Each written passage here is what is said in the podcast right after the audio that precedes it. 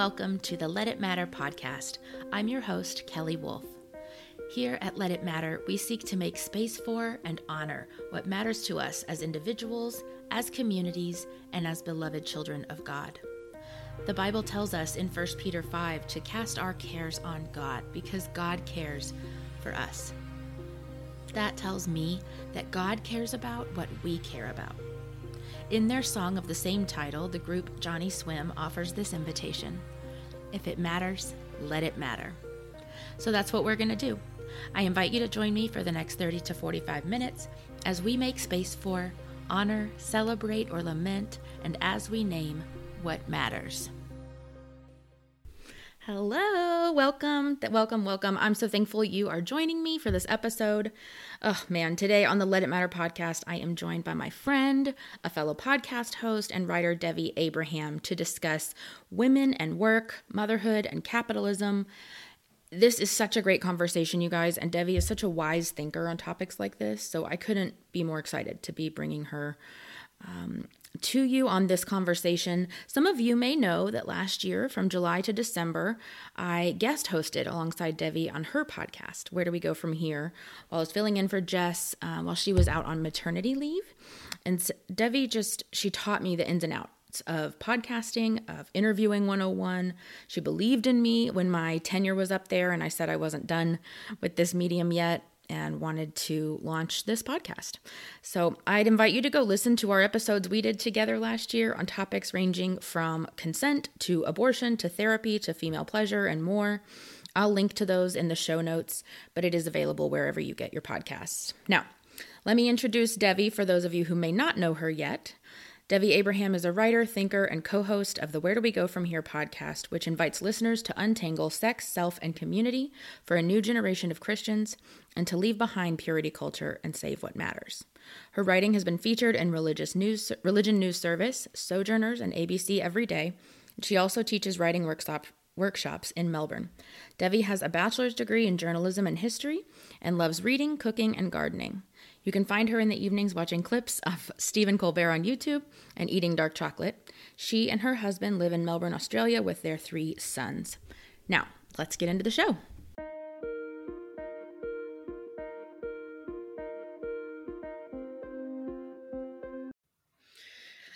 Well, Devi, I'm so happy to have you on this podcast. Um, it is such a joy for me to get to talk to you again and get to be recording with you again. Same. I'm so so excited.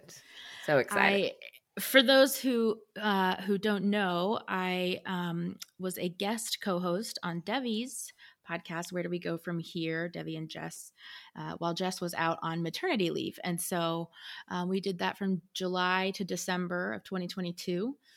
And then at the end of that, you know, Jess was ready to come back. I was like, "Oh, I'm so in love with this medium. I'm not done with it yet." And and Devi was so pivotal and encouraging in um, helping me like set up and teaching me how to do things and just giving me words of affirmation. So this feels a little bit full circle, and I'm really happy to be having this conversation. Well, I love it. And I love that you have kept doing it because I think you have so much to give and so much to say that's really, mm. really valuable to people. So, well, thank yeah. you. So, um, maybe let's tell the for those who don't know the reason that we're talking about this is you have recently started a, a series on your instagram uh, you started with your stories and and a, uh, a, series of posts and writing and stuff um, maybe if they didn't see about the event at your your church that stirred up the topic um, tell about that. And then what did you find so like interesting and important that it got you to start talking about it more um, in this sphere yeah. And I'm really looking forward to talking about this today because I wrote like two posts about it and then I stopped. And I really want to get back to it because I need to finish. You know, when something's unfinished, it just yeah. bothers and nags. and so, yeah. So, our church, I've been at my church since 2019. And so, of course, 2020 to 20. 2020 and 2021, Melbourne had the longest lockdown in the whole world. Mm-hmm. Um, so we were barely in church those two years. Mm-hmm. But from the time I've been at my church, I, I think there was one total women's event.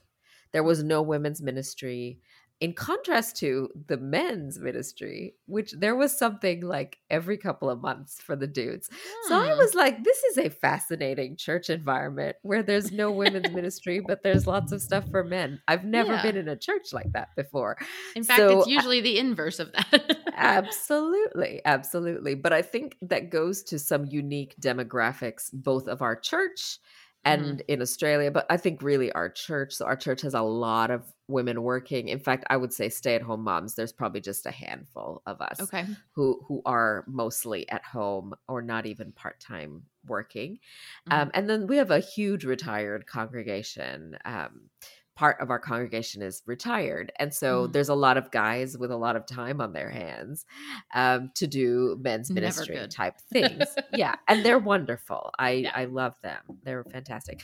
So our women, there's, there's a, some women who have started a women's ministry this year. And the first event that they ran, well, it was just called Women Work and Faith. That's what it was called. So I Women Work and Faith. Yes. So okay. I assumed, like, how do you be a Christian in the workplace? That's kind mm-hmm. of what I thought the title meant. And then when we, because they asked me to be on a panel discussing kind of, um, your life and your work story. Um, mm-hmm. But then when we sat down to have like a planning meeting and they told us what they were talking about, I was like, what is happening? Because they were talking about inequities between women and men in mm. the workplace. So the two women who were presenting on it both have PhDs, they're researchers, um, and they have researched uh, the issues preventing women from fully being in the workplace and the barriers to advancing in the workplace. Mm. So the hmm. presentation, I mean, the, the parts that really stood out to me was this pie chart on um, paid and unpaid work, and men and women were directly inverse of each other. Mm-hmm. So, in a, these are Australian statistics, so sure. it could be different in the United States. So, like sixty percent of women's time was in uh, unpaid work, thirty something percent was in paid work. Men were the direct inverse, right? Ah, yeah. And then, you know, you look at that and you suddenly, all of your life suddenly makes sense. Not all of your life, mm-hmm. but this particular stage of my life was like, oh, this explains a lot about certain frustrations in my life. So I yeah. saw I saw you mention that on your Instagram, and I was recently doing um uh the Jen Hatmaker's Me course that she did with Celeste Holbrook about sex. Oh yes. Um, and on it, Celeste said. I'm, I wrote it down so I could quote it right. She said, In most heterosexually partnered homes, there is an unfair work dynamic. Women in these partnerships tend to carry the larger burden of invisible work.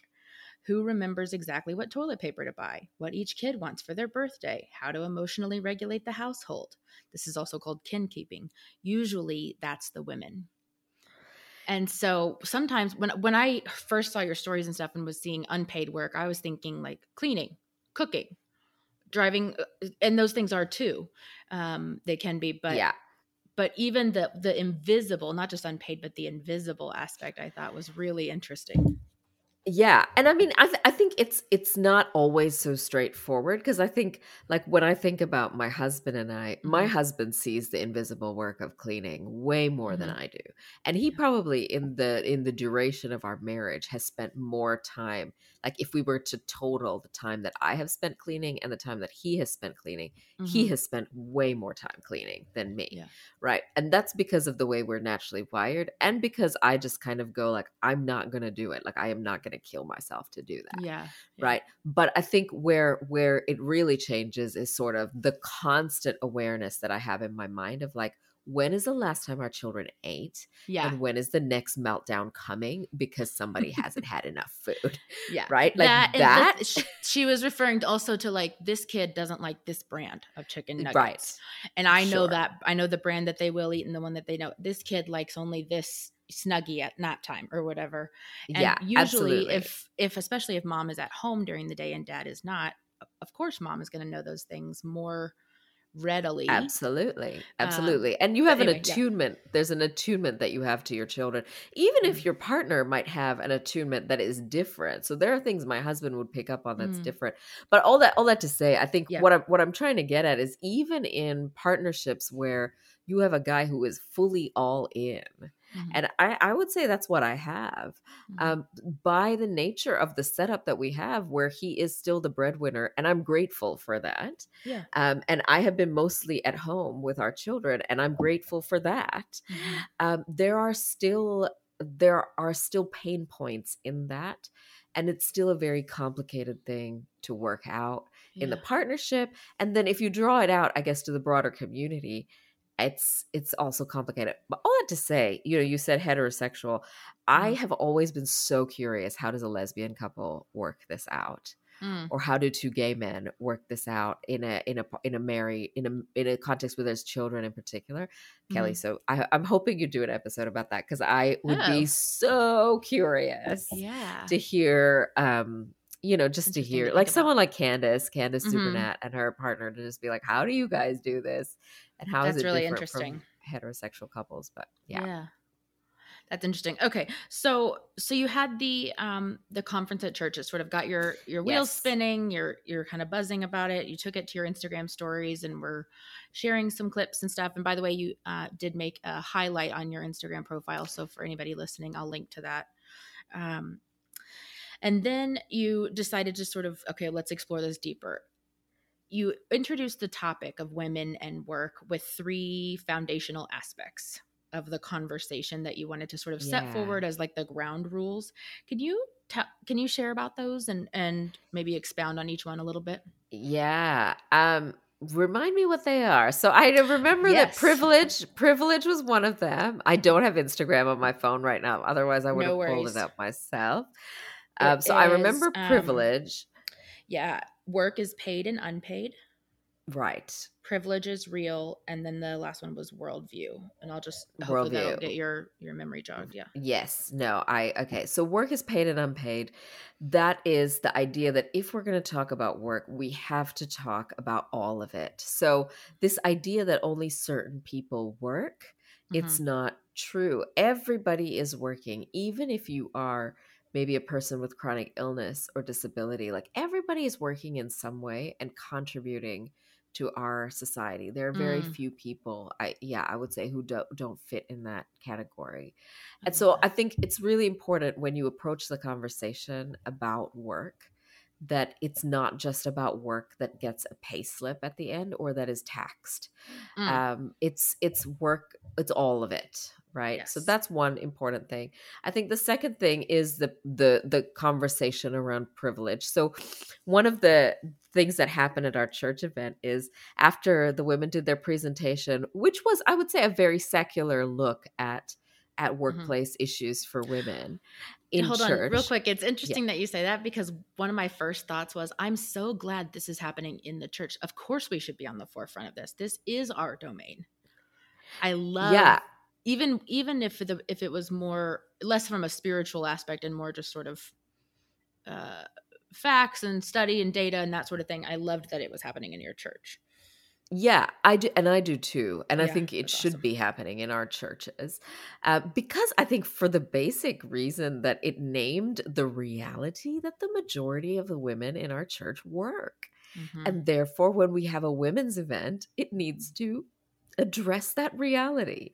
Mm. Yeah, as opposed to just kind of holding up a, what it does it mean to be a woman. The, the church before that I was in uh, which was an Acts 29 church, where interestingly, even there, the majority of women worked because that's Australian context, mm-hmm. right? Or at least we're working part time. And all the women's events were more related to sort of Bible study or the women's yeah. retreat was focused on God's good design for women. You know exactly where that went. I know. You know, yes, you do. Um, so the second, so privilege. I think the reason. So one of the things that came up after their presentation is somebody kind of commented and just said, like, as a woman, I've always been able to do whatever I wanted, um, and I chose to stay at home. And there's so much importance and value in the family life and da da da da and all this stuff. And so when I started, what I said as a panelist, mm-hmm. I just said, I said, you know the ability to stay at home is an economic privilege, and not everybody gets to have that choice. Not all choices are equal. Not everybody gets the same choice. And so, even and and because that was something that God had to literally take out of my my clenched fists Mm. because because I was I went into marriage and motherhood with this idea that this is the best way this is the only way and this is this is the way you ensure a secure marriage and a secure family Ah, this is how everybody gets healthy and happy long term right yeah. um, and I was in a context where, I mean, I- was in Geneva where most women were there to work. Mhm. Um, if they were, you know, if they or they were married to someone who was there for work, and and I did not have an environment that was like, "You're a stay at home mom, you're amazing." It was not like that at all, and so I felt was it sort of the opposite, or was it? it Just was, neutral? yeah. It was very much the opposite. It was this sense of like, you know, you've wasted your potential Mhm. um, by not by not working, which that has its own issues too. Um, Yeah. But I think for me, it took me so long to realize that it cost my family absolutely nothing financially for me not to work, Mm. and that is an enormous privilege. Um, Wow, and so yeah. I I I think the the thing that I want women who are staying at home to realize um, like myself is Mhm. that it's a privilege to get to stay at home and in the sense Mm-hmm. of not everybody gets to have that choice yeah. yeah I this that brings up a a little ti side tangent. I want to ask how how does does Australia have like universal childcare? Does, is No. childcare as expensive there as it is it's here? expensive Okay. it is very So I was going to say, yes. there's times that I, you know, so many women I've heard say, I would pay more to put my kids in childcare and go Yes. to work than I would make. Yes, so I didn't know here. if that was asked. Okay, okay, A- absolutely so it's probably not as expensive here but it is definitely in that direction yes Okay. and then yeah the final one is this idea of worldview because for me my faith is does play a part here and Mhm. so even though it is a privilege for me to stay at home uh, with my kids and i'm certainly not the only woman like it's not just christian women who stay at home with their kids like to Right. be very clear Yeah. um, but there is something about my faith that does inform that decision and that is that it, there is value in um, in in humble work and in in caring work and the reality is that some of that is um, cannot be taken away from us whether that's caring for elderly parents caring for the disabled caring for the chronically ill i mean that's that's the thing right like caring professions are the professions that are the most forming in our society teachers Mm.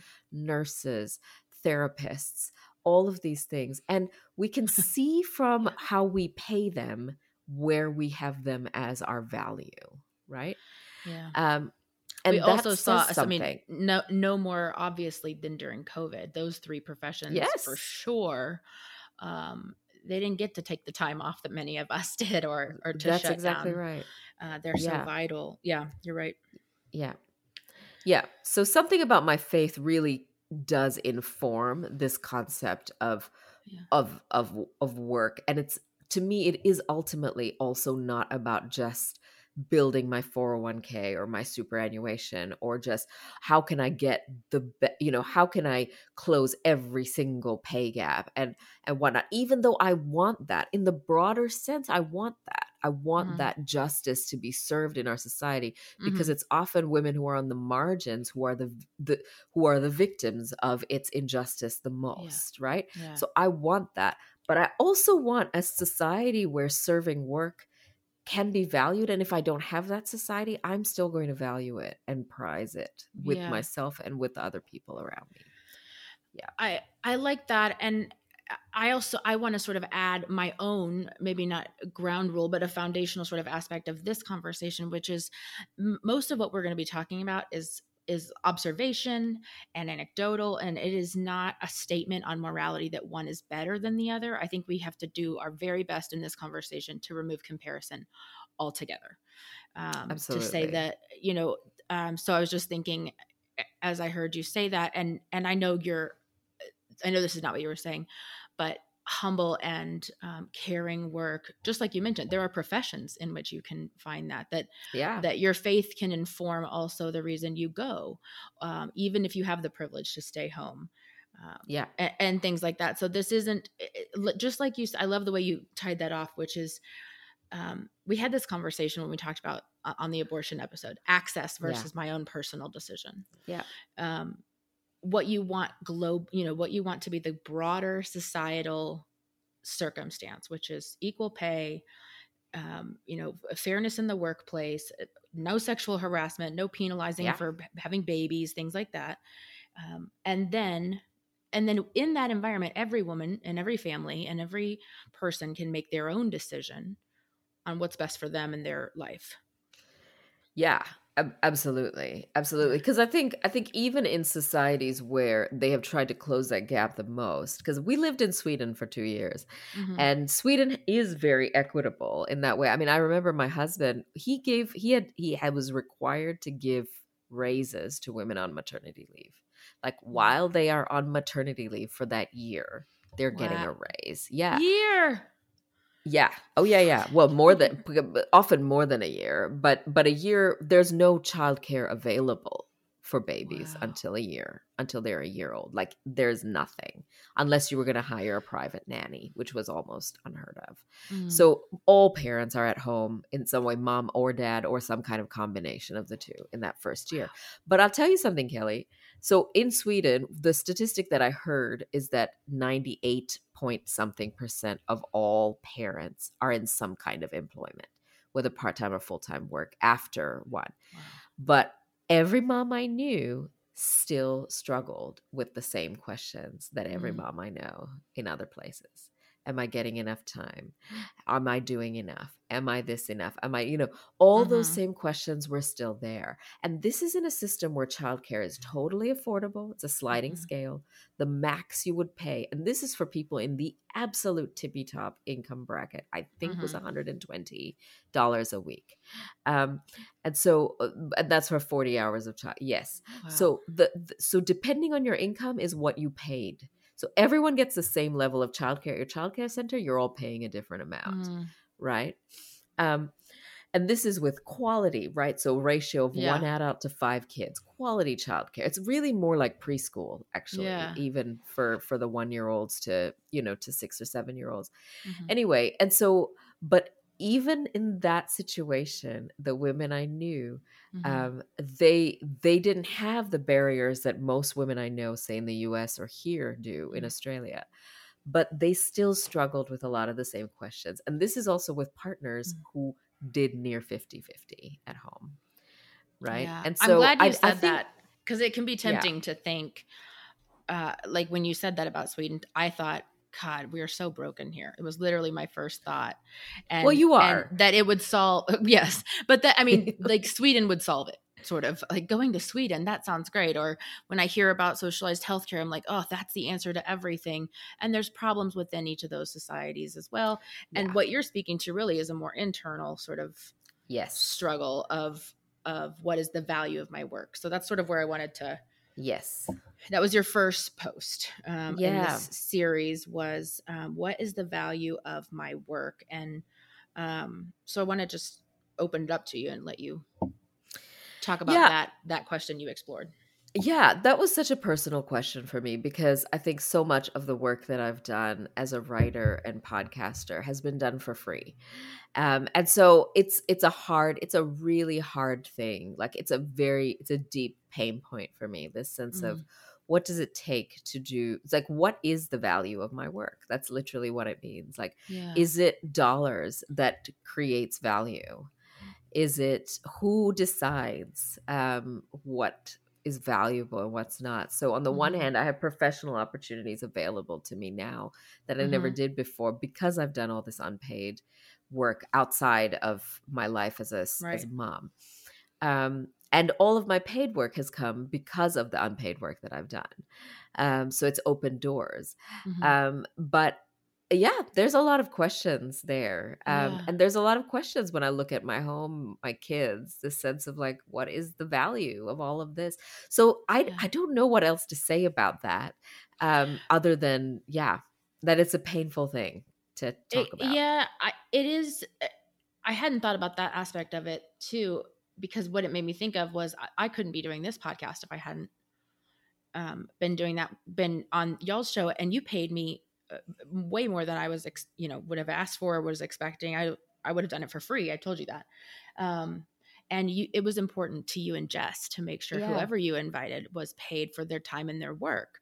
Um, and uh, and then but what that birthed in me was a love for the art form a love for the medium a love for the engagement the service the public ministry and witness of it all and and now not only am i doing it for free uh, it's caught it, it costs me a lot of money with you know websites and subscriptions and Yeah. things you have to buy and you know this um Yeah. also i had to buy a mac so i could edit the, edit the audio Yeah. um and so so i guess what one of the things maybe we could talk about is how do you define value um what it, are we talking about monetary value or are we talking about because i would be tempted to hear that question and go okay it, it- let's say i had to hire somebody to do these things what would it cost to hire them and that's the value of my work but there's a deeper value right So much. Yeah, you're you're absolutely right. And I think that's why the question was in some ways so multi-layered for Mm-hmm. Yeah. Um, because I think on the one hand, our society is always training us to think about value in terms of economic output, right? Mhm. And that's capitalism. So it's Mhm. all about those dollars. But then it's also a privilege to be able to ignore that, right? Yeah. And that's not something I want to take for granted either. Yeah. Um, but yeah, there are so many other things. Like I value deeply the fact that um, that what I've been able to create and make uh, lands in people's lives in a place that is of usefulness to them and Mhm. freedom to them. That is Yes. incredible. Like what Yes. a gift to do that. And that has That's vocation. value. That is. Well, and I think that's the that's the flip that's the other side of this, right? Our society is always training us to think in terms of work as a job, right? Mhm. And I think part of the Christian formation part of this is the conversation of vocation and calling. But sometimes that feels like a real privilege to talk about that too, right? Yes. Because this idea of vocation and calling, like who gets to be in a vocation or a calling? Is it right? Yeah. Right. Um and so I I I do feel like there's the reason I can persist in doing this is because of this sense of calling and vocation. I feel very much like I'm exactly in what I was created to do by Mhm. God um and gifted to do and and all of that. And so that is very that's deeply fulfilling. That's personally fulfilling Mhm. and that's valuable too. So it's complicated. I think so much of this conversation about work and women and work is also about access to qualifications and training, Mm. right? Like that's a Mhm. that's a big part of it. And Yeah. And who gets to study and who gets to study what and how and when. And then you need time and then you need resources because it's not just about the study itself, it's also Mm. about access to books and research and libraries and Mhm. internships and so many different things. And Yeah. but this is where for me, like again, the worldview thing plays in. Like, how are we looking out for all those other people? Are we constantly just privileging the same people? When you are in a position of access, how are you creating that access for other people? yeah. to be able to live their calling, their vocation, etc. I think it became not good enough for me to realize I got to stay at home with my kids. Lucky, lucky me. Or I'm Mm. going to have it wasn't enough if I followed it through to the end. Like, oh, if everything works out and I have a great time staying at home with my kids and I genuinely love, you know, all the fruit of that it just wasn't enough for me that Mhm. only I got that I got to do that. What I wanted to know is how am I voting in a way that expands this access Mm. for other women? How are we donating money to organizations maybe that that are enabling women to do things like this or whatever, like whatever Yeah. that looks like in your society. Um You Yeah. absolutely live that because you I have been been a direct beneficiary of the fact that you had you were at a table that I was not at and you pulled up a you called me. I didn't have I don't have a platform and nobody knows me. I haven't, I'm not an author um, and called and said we want your perspective on the podcast and from that made connections with other people and I'm now getting to do this. Um, and the I have seen you live that out with in multiple stories and and just ways that I've seen you engage with people. It reminds me a lot of Rachel Held Evans. That's the that was the overarching theme of you know of people sharing memories of her after she passed was um, sh- if she was inside a door, she held it open for anyone else. Um, and she always mentioned names in rooms where those names were being considered. Her, she would leverage her own yeah. privilege and uh, and access to get other people in the door um, whose voices may not have been considered in those circles before. Um, and I think that, yeah, I think that's a really important part of this conversation. Yeah. The other, really quickly, I know we've touched on a lot of this. How does capitalism form us? And mm. I just want to note that it's so sometimes it's hard for us to even realize that's what we're in because it is the waters mm. we're swimming in it's mm. the air we're breathing um, mm. many if not most of us have never lived in another type of society we've never lived in a communist mm. society or a fully socialist yeah. society or something like that um, and so especially the listenership of this show so yeah um, so it's hard sometimes we may not even realize how it's forming us but if you could take maybe a few minutes and just eh, how would you answer that that broad but yeah i think question. for me this question just landed in me mm. and it for me out of everything i pondered for this series of women i work this is the one that has really stuck because it has made me realize like it helped me to wake up to the fact that I'm drinking this water and it's doing something to me. Mm. And I, I, say that not because I'm like overthrow the system, we need anarchy, we need socialism. That's not what mm. I mean at all. Mm. But what I mean is that what does it mean to live out my faith? To be formed as a person who follows Jesus and wants to be formed by Jesus in a society that is actively forming me because of these values of capitalism. Yeah. And it is actively forming us. So everything about what we think about productivity, about stuff, about the value of our work, I mean mm-hmm. everything mm-hmm. is formed by these capitalistic ideas. And because capitalism is so wedded to white evangelicalism and mm-hmm. really Christianity, not just evangelicalism, like white Christianity. Mm-hmm. Um, it's in our faith, like it's in our faith. Yeah. You know, how do we grow as a Christian? I'm going to go buy a resource to help me grow as a Christian. Mm-hmm. This idea would be foreign to early Christians. Mm-hmm. Like that's a foreign idea. Like how do you grow as a Christian? You are connected to community. Thank God that's Paul didn't have an agent and sell his chapters no. his, and his epistles. No, not just buying yeah. them, but selling them. I mean, there's, I think, but yeah. there's both sides of the conversation. Yeah, absolutely, absolutely. So I think for me, what really, and and I'm sure this is just the beginning of this exploration. Mm-hmm. I kind of went, okay, I'm existing in this capitalistic system. I'm not necessarily wanting that system to be overthrown. Mm-hmm. So what's the antidote? What is yeah. what is it going to be? What does it mean to resist? And I think this is the question I landed on, which is what is enough? Mm-hmm. I have mm. to decide what is enough for me. So that can be as simple as what is enough podcast downloads for this show so that when we hit that number, I'm going to say that's the stopping point of mm. my effort to grow our platform ah. so that I'm not putting in more effort. Because if you don't, you're never there. You're chasing you a carrot. have to keep working. Yes. Yeah. Yes. Or what is enough as far as a dollar number? Hmm. What's enough? Like, okay, is it paying off the house debt?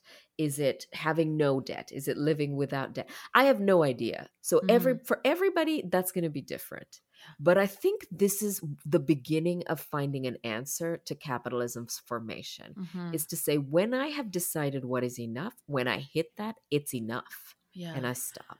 I, I appreciate that. It reminds me of all of the collective freak out, what it seemed like the collective freak out of uh, the business world a little bit post the early days of COVID when quiet quitting, quote unquote, started right. becoming a thing. Um, which really what it meant was people were reevaluating their priorities. They didn't want to burn out in an office 10 to 12 hours a day, including their commute. They wanted, they valued time with their family because they saw how precious it is and how fragile it is. Yes. Um, and and that the time of really hard reset though it was had you know, awful. I wouldn't have chose it that way, of course. Um, I think had massive, massive impacts Yeah. on the on uh, just sort of the business world in general, the way companies function, hybrid work, fully remote work. Um, I told I told somebody the other day I am such a better employee that I work full time from home because I don't commute anywhere. I'm not have to wear hard pants. I can Yep. run an errand if I need to. Um, I'm not penalized for the, for the fact that I work fast. And so if I finish all my work, it looks like I'm just sitting around if I'm in an office. Right. But I have integrity. Right. And so, you know, all of these things. Um, and so quiet quitting was uh, sort of, I think, uh, at least millennial and Gen Z, if not more, j- just our way of saying, like, we're going to have some boundaries here. You can have what you pay me for. You can have my eight hours, but you can't have my whole life.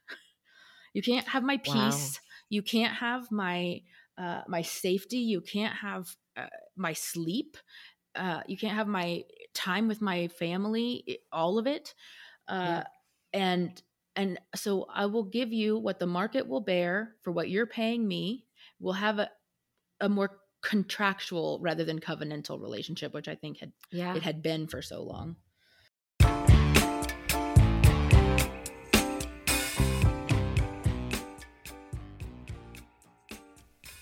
Well, that was my conversation with Devi, the first part of it at least. We spent about 20 more minutes talking all about MLMs, their ubiquity in the American church, what problem they are offering people to solve for the women who sign up, and how that aligns with the, what the reality turns out to be. Here is a sneak peek, couple of minutes of that part of our conversation. It is, uh, I think there's different messaging also for moms Absolutely. than there are for single women or married with no children. That those those people are still being approached. We're still being approached. Sure. It's usually to buy. The Right. messaging when we're being we're being sold to is to buy the product, not to sell the product. Usually because our this spheres so interesting. our spheres may be smaller because we don't have kids preschool, we don't have day plays, we don't have um, husbands work people. Also because um, per- perhaps the our budget may be more limited for sign up costs, which is usually exorbitant. Also because uh, any trend like if we if their messaging to us can't be don't you want to provide for your kids if you're single you I already just- usually have to work outside the home Oh my gosh, I am so fascinated by this. So this is wow. So they go to singles for buying and they go to married women and I don't know that there's some type of playbook saying building. that. It's been my experience that Oh, my that married friends so much sense. get recruited to sell, and I I get like, hey, will you have the party at your house so people can buy more products, or uh, because they like think but- you're connected to this network of people who have a dispensable income. yeah, but a smaller network than married people Right. But they because need I those don't people have with the, the, dispensable. and the husbands. yeah. I have. Yeah. you can have my space because no one else is in it. Right. you can have my you can come to my house because i'm it's not going to mess up my family life also uh you know that can be your contribution to the business part and then you can buy products i'll give you a discount on the products Oh. and then Oh, I then love usually married women so get much. get targeted for or or uh, approached to sell the products because you can be a mompreneur